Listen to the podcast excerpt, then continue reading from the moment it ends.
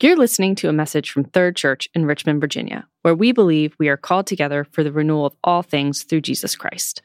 To learn more about Third or how you can get involved with our community, please check out our website, thirdrva.org.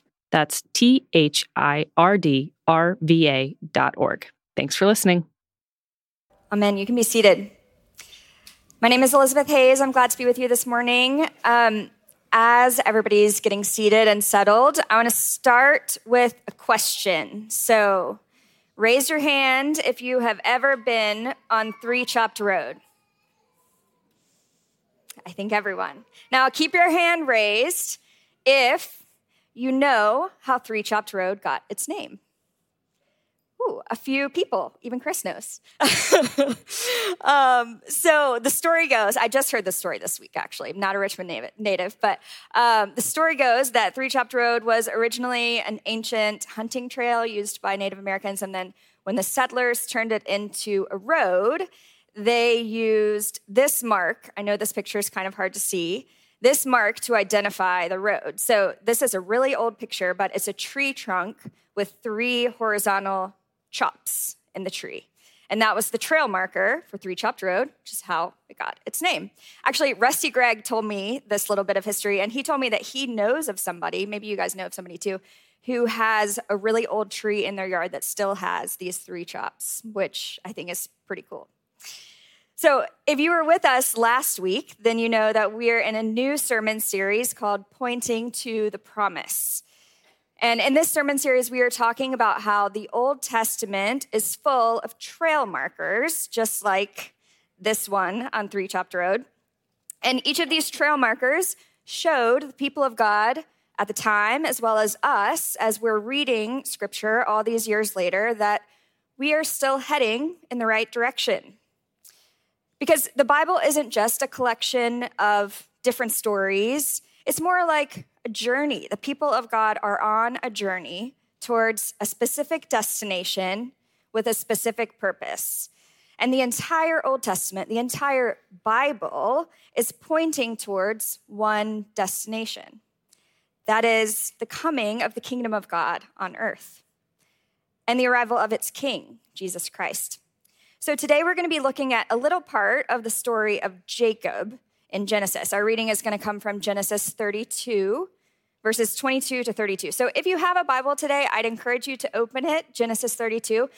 And actually, all throughout this series that we're going to be in this summer, we're going to be looking at just like little bits of really big stories. So the story of Jacob is like many, many chapters long, and we're just looking at 10 little verses of it. So we're going to do our best to summarize the stories and situate us but it might be especially helpful to bring your Bible this summer so that you can flip a few pages forward or back to see where exactly we are in the story. So let me pray, and then I will read our scripture for today. Gracious God, I pray that you would open our hearts and minds by the power of the Holy Spirit, that as the scriptures are read and your word is proclaimed, that we may hear with joy what you say to us today. Amen.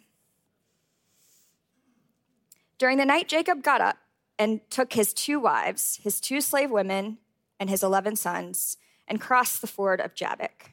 He took them and sent them across the stream, along with his possessions. Jacob was left alone, and a man wrestled with him until daybreak. When the man saw that he could not defeat him, he struck Jacob's hip socket as they wrestled and dislocated his hip. Then he said to Jacob, let me go, for it's daybreak. But Jacob said, I will not let you go unless you bless me. What is your name? the man asked. Jacob, he replied. Your name will no longer be Jacob, he said. It will be Israel, because you've struggled with God and with men and have prevailed. Then Jacob asked him, Please tell me your name. But he answered, Why do you ask my name? And he blessed him there. Jacob then named the place Peniel. For I have seen God face to face, he said, yet my life has been spared. The sun shone on him as he passed by Peniel, limping because of his hip. That's why still today the Israelites don't eat the thigh muscle that's at the hip socket, because he struck Jacob's hip socket at the thigh muscle. This is the word of the Lord.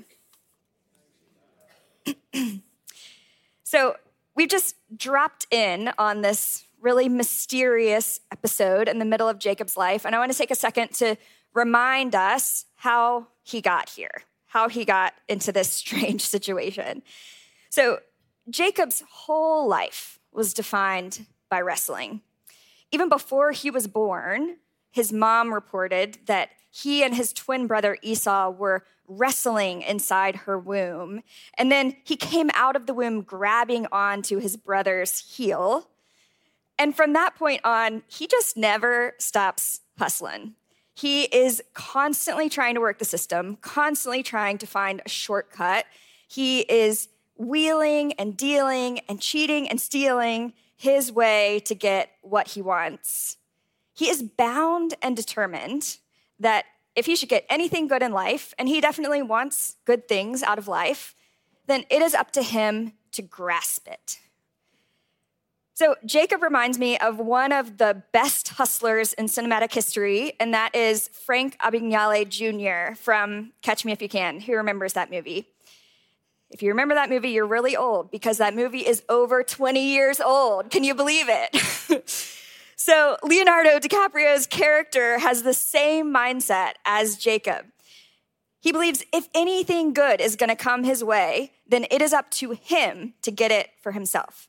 So, Frank in the movie, before his 18th birthday, he has already impersonated a lawyer, a doctor, and a major airline pilot.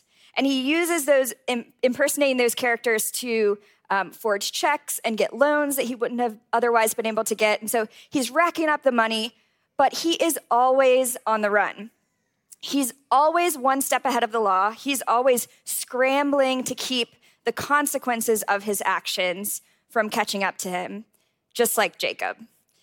So, when we meet Jacob in our story today, as a result of his cheating, he has basically been on the run for 20 years. You see, he tricked his brother Esau out of his inheritance, and then he tricked his father Isaac out of Esau's blessing. And Esau was so furious with Jacob that he threatened to kill him. And so Isaac had to flee, um, Jacob had to flee and live near his uncle Laban.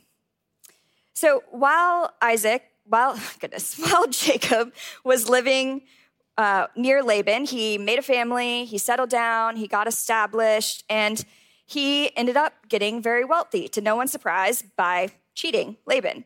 And so now, about 20 years later, his uncle has found out that he's been cheating him all this time, and he gets furious. So Jacob has to flee again. So, in our passage today, Jacob finds himself between a rock and a hard place, but it's this crazy mess of his own making. Jacob has to flee his uncle because he cheated him and now his uncle wants to kill him, but he's afraid to go back home because he had cheated his brother who also wants to kill him. So, you know, Jacob starts heading home because he doesn't know where else he's going to go. And he does what he does best he starts to schmooze. So Jacob sends a ton of lavish gifts. I mean, it's like an extraordinary amount of gifts ahead of him to Esau to grease the wheels, butter him up, let him know that he's on his way. And he sends a messenger with these gifts. But when the messenger returns, he comes with bad news. He says, Hey, Esau is coming to meet you, and he has 400 men. So, this is the climax of Jacob's story. This is the moment when his hustling has finally caught up with him. He has outrun the law his whole life, he's outrun trouble his whole life. But finally, in this moment, he knows he's going to have to confront it. So he makes one final scramble. He sends his family and his possessions ahead of him in two different camps, and he stays back alone, perhaps on what he thinks to be his final night. Because surely, when Esau catches him with these 400 men, he's a dead man. It's really a sobering moment for a man who has been one step ahead for his entire life, right? And that's the setting of our story today. So, we're going to explore this story from three different vantage points. We're going to talk about the signpost, the destination, and following the trail. So the signpost, the destination, and following the trail. First, the signpost. You know, there are a lot of signs in this story of Jacob. I think it's it's a really interesting story. There are a lot of different ways that you can explore it. So we could talk about how God choosing Jacob, the younger brother, to carry out his blessing rather than the older brother is a sign of the upside down kingdom, how God chooses the weaker instead of the stronger. We could talk about how this mystery man's mercy that he shows to Jacob is a sign of the mercy that Christ shows us in sparing us. And all of those are interesting things that we could talk about in other sermons. But I want to today to focus on the sign of God's presence. I want to focus on the physical appearance of God in the form of the man who wrestles with Jacob. You see, Jacob has shown very little faith in his life, as far as we can tell, really. He is bound and determined to make his own way in the world. And, you know, God doesn't really factor into the equation. It's Jacob against the world in his mind. And if he's going to get anything good out of life, he's going to have to get it for himself. Maybe you don't see yourself in Frank Abagnale. Maybe you don't see yourself in Jacob. Um, but I want to contend that this impulse to grasp our own blessing, this desire to bless ourselves, is actually a theme throughout the entire Bible, throughout the entire story of Israel and the church, because it is the root of all human sin. So consider this. How would you fill in the blank? If I can just blank, then I can rest. If I can just blank, then I will be fulfilled. If I can just blank, then I'll be happy. How would you fill in the blank? Maybe you would say, if I can just get a job or get out of debt or get a promotion. Maybe you'd say, if I can just hear my dad or my spouse say, good job, you've done great. If I could just get married, if I could just get into that school that I want to get into, if my kid can just get into a good school, if my kids just turn out okay, then I can rest. And you know what? not a single one of these things is a bad thing to desire.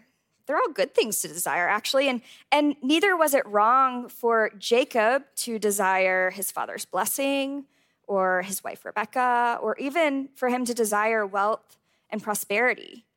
The trouble comes when, like Frank Abagnale or Jacob, we impatiently, desperately wrestle for that blessing instead of looking to God for it. So Jacob is like this glaring anti hero at this point in the story. I think that if he was going to attend the Eras tour, he'd be wearing a shirt that said, It's me. And yet, shockingly, and to no credit to Jacob himself, Jacob's story is full of God. So, who has ever been in a play or a ballet or a musical or something where you've been on a stage? Raise your hand. So, if you have been in a stage production of any kind, then you know that on stage and backstage are two very different kinds of places, aren't they? What happens on stage, it's choreographed, it's costumed, it's rehearsed. Backstage, there might be some sort of costume, but it's different. Everyone's wearing black. And things might be messy and chaotic, and people are moving props around and sceneries and setting everything up so that the play can happen. Now, I want you to imagine that you are watching a play, and all of a sudden, in the middle of a scene, that curtain that separates the stage from backstage opens up a few feet. You would get a glimpse of the chaos and the scurrying that's happening behind the stage, right? Backstage. I think that that's something like what happens over and over again in Jacob's story, and something like what happens in this story that we read today. So, repeatedly, God pulls back the curtain to show Jacob what's happening behind the scenes, backstage, in God's space, in heaven. One example of this in Jacob's life is back when Jacob was originally fleeing Esau when he was heading to his cousin or his uncle Laban. Um, he had a dream in which God appeared to him and he showed him this stairway or um, escalator, right? Where people, uh, angels were coming and going from earth to heaven. Uh, sometimes we call this image Jacob's ladder. And um, later, as Jacob is fleeing from Laban, right before our reading today, uh, even though Esau had threatened to kill him, uh, God appears to him, and, and these angels show him that he really should go back home to Esau. And then, here again in our passage from today, after Jacob has sent his family ahead, he sits alone, contemplating what he believes to be the end of his life. It happens again.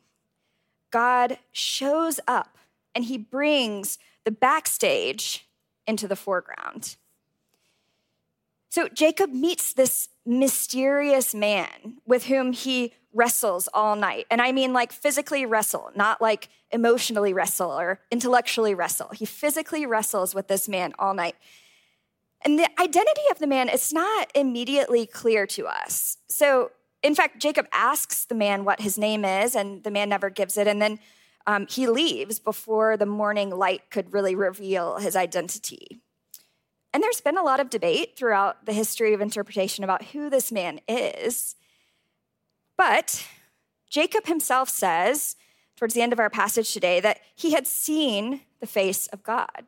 He had seen God face to face. So, you know, whether this man was this character who appears a lot in the Old Testament called the angel of God, this really special messenger of God, or whether he was the pre incarnate Christ or the incarnate Christ who traveled back in time to appear to Jacob or God the Father incarnate or something else entirely. I think what Jacob is clear about and what we can also be clear about is that this man was enough of a representative of God to be considered God himself. And this is really remarkable to this man who believes that his happiness, his success, his fulfillment are 100% up to him and his own strategies, God appears. Into the middle of this incredibly fractured relational situation, God appears. Into a mess completely of his own making, God appears. Into this perfectly human situation. The holy God comes. And what's more, Jacob wasn't even looking for God. He wasn't calling out to God in distress. He hadn't turned to God in repentance. God's appearing was completely unsolicited and unmerited. And, you know, the most remarkable thing I think about this story is that God plays Jacob's game. Jacob doesn't know how to do anything but wrestle. It's all he's done his whole life. God could have done something different, but what he did was he joined Jacob in his wrestling. He wrestled with Jacob. He gets right in there and joins him where he is. What a beautiful picture of divine grace. So, as the morning begins to dawn, the man says that he can't stay much longer. Um, he had been wrestling with Jacob on his own terms the whole night, but then he kind of tipped his hat and showed the kind of strength that he really had because with just a touch of his finger, he dislocates Jacob's hip socket. It turns out Jacob thought that he was playing on even terms with this guy, that he was an even match, but it looks like it was a little bit more like a parent playing Uno with their kids until it's dinner time and it's time for the game to end, and then the parent puts down all their draw fours, right? Um, and so just before he leaves, God, who has been blessing Jacob his whole life, even though Jacob has not acknowledged it, he blesses Jacob again. How does he do this? He gives him a new name Israel. The name Jacob can be translated deceiver and he received it because he came out of the womb holding his brother's heel. He was, it's like he was trying to pull him back in, trying to beat him out of the womb and be the firstborn. But when the deceiver, who hasn't known anything but wrestling for himself his whole life, when he asks God for a blessing, the blessing God gives him is a new name. The name Israel is derived from the root word that means to rule or to contend with. This is something that Jacob knows something about, right? He wrestles, he knows how to contend and, and to try to rule over something. And um, sometimes this name is translated, he wrestled with God, meaning a description of the event that happened. But most modern scholars agree that the suffix El of Israel is actually meant to be the subject, meaning that the name can be translated better as God fights for you. What a remarkably prophetic name for the man who has been determined to fight for himself. So, as God appears to Jacob, he has revealed that he's fully present with him, that he's protecting him, guiding him, providing for him, fighting for him, even when Jacob can't fully see it. And that transforms Jacob. It's only then after this encounter face to face with the God who fights for him, that Jacob is able to encounter his problem head on for the first time in his life. And so he goes and he, and he confronts Esau. And as it turns out, much to, I think, everyone's surprise, God had been working behind the scenes all the time. So Esau, instead of killing him, um, with this army of 400 people, which is how uh, Jacob thought was going to happen. Instead of that, Esau welcomes Jacob with no hostility at all. Only God could have changed his heart so dramatically. For all of Jacob's wrestling and striving, God had been fighting for him all along.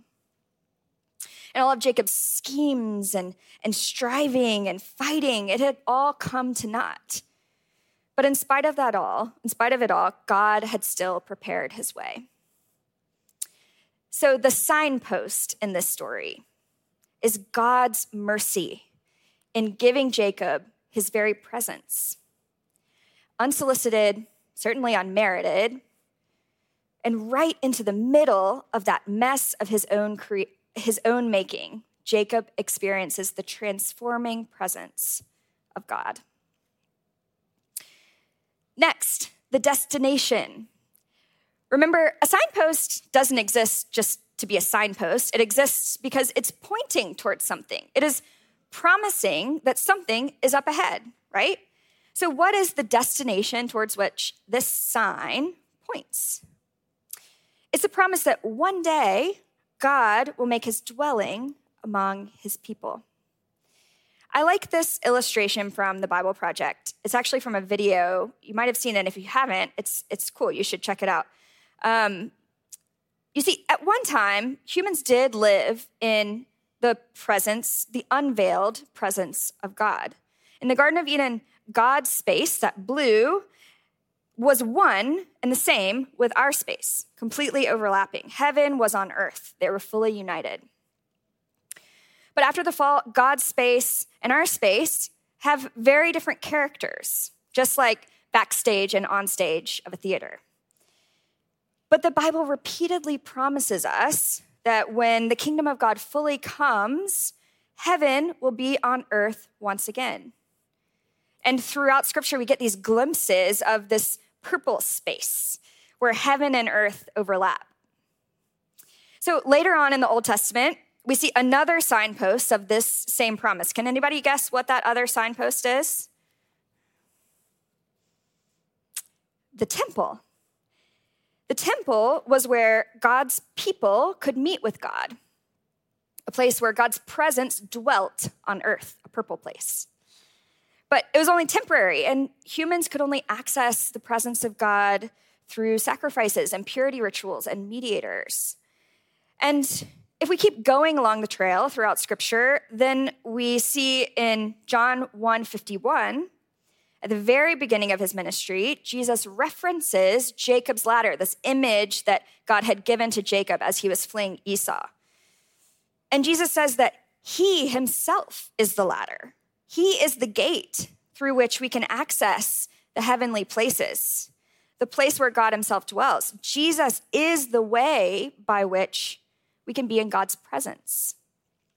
And then again, in the book of John, to put it another way, John writes that God became human in Jesus and made his dwelling among us. That word dwelling means tabernacle, the same word that's used to talk about the temple. So Jesus calls himself the temple, the place where we meet God. Jesus is the place where heaven and earth overlap. The culmination of this promise, the fulfillment of it, is Jesus himself. But Jesus died and he rose again, and here we are 2,000 years later, and heaven and earth are not yet one. The promise has been fulfilled, but we are not at our final destination. In the book of Revelation, we get this beautiful image of what the final destination is this image of the Garden of Eden, which is now a city coming down to earth to a completely renewed creation. Once again, God's space and our space will completely overlap, they'll be one and the same. We'll dwell in the presence of God once again. The Holy God will make his home on the earth, and we will live in his unbridled presence. That curtain that separates the backstage from the main stage, it'll be gone. They'll be one and the same. All of that guessing about what God might be up to behind the scenes of our life, all of that will be a thing of the past. And we'll be totally transformed in the face of God. We won't be tempted to wrestle and fight for our blessing like we do here on earth, like Jacob has done, because we'll witness God we'll see him, we'll be in his presence. Residing in God's presence, this is the ultimate destination to which the Bible points. This is the promise of the coming kingdom of God. So we've identified the signpost in Jacob's story, and we've identified the destination to which that sign points. We know where we're heading. So let's talk about how we learn to follow the trail as we journey towards that promise. There's this amazing talk by Tim Mackie, who's one of the creators of the Bible Project. I know some of you have listened to it. I'm putting the title up here because I think it's really great, and I encourage you to listen to it. And all you have to do is Google that, that's up there, and you'll find it. Um, I'm going to spoil a little bit of it and tell a story that he tells in, in uh, that talk. So he says, once he was on a backpacking trip, and as he was making his way up this really steep hill, I think he was climbing a volcano, maybe, um, he's he's got his head down, he's powering through, and all of a sudden he hears something rustling in the bushes. And he's a little taken aback, but it turns out not to be a bear, but a woman who jumps out of the bushes. And her mouth is completely full. And she says, Look at these huckleberries. She said, There are huckleberries everywhere. And so Tim turns and looks around and he notices that, sure enough, the trail is lined with these bushes that are just full of plump, ripe, purple huckleberries. And then he looks up the trail and he realizes that as far as he can see, the entire trail is lined with huckleberry bushes. And then he looks down behind him and he realizes that for the past few miles, he has been walking through this trail full of huckleberries.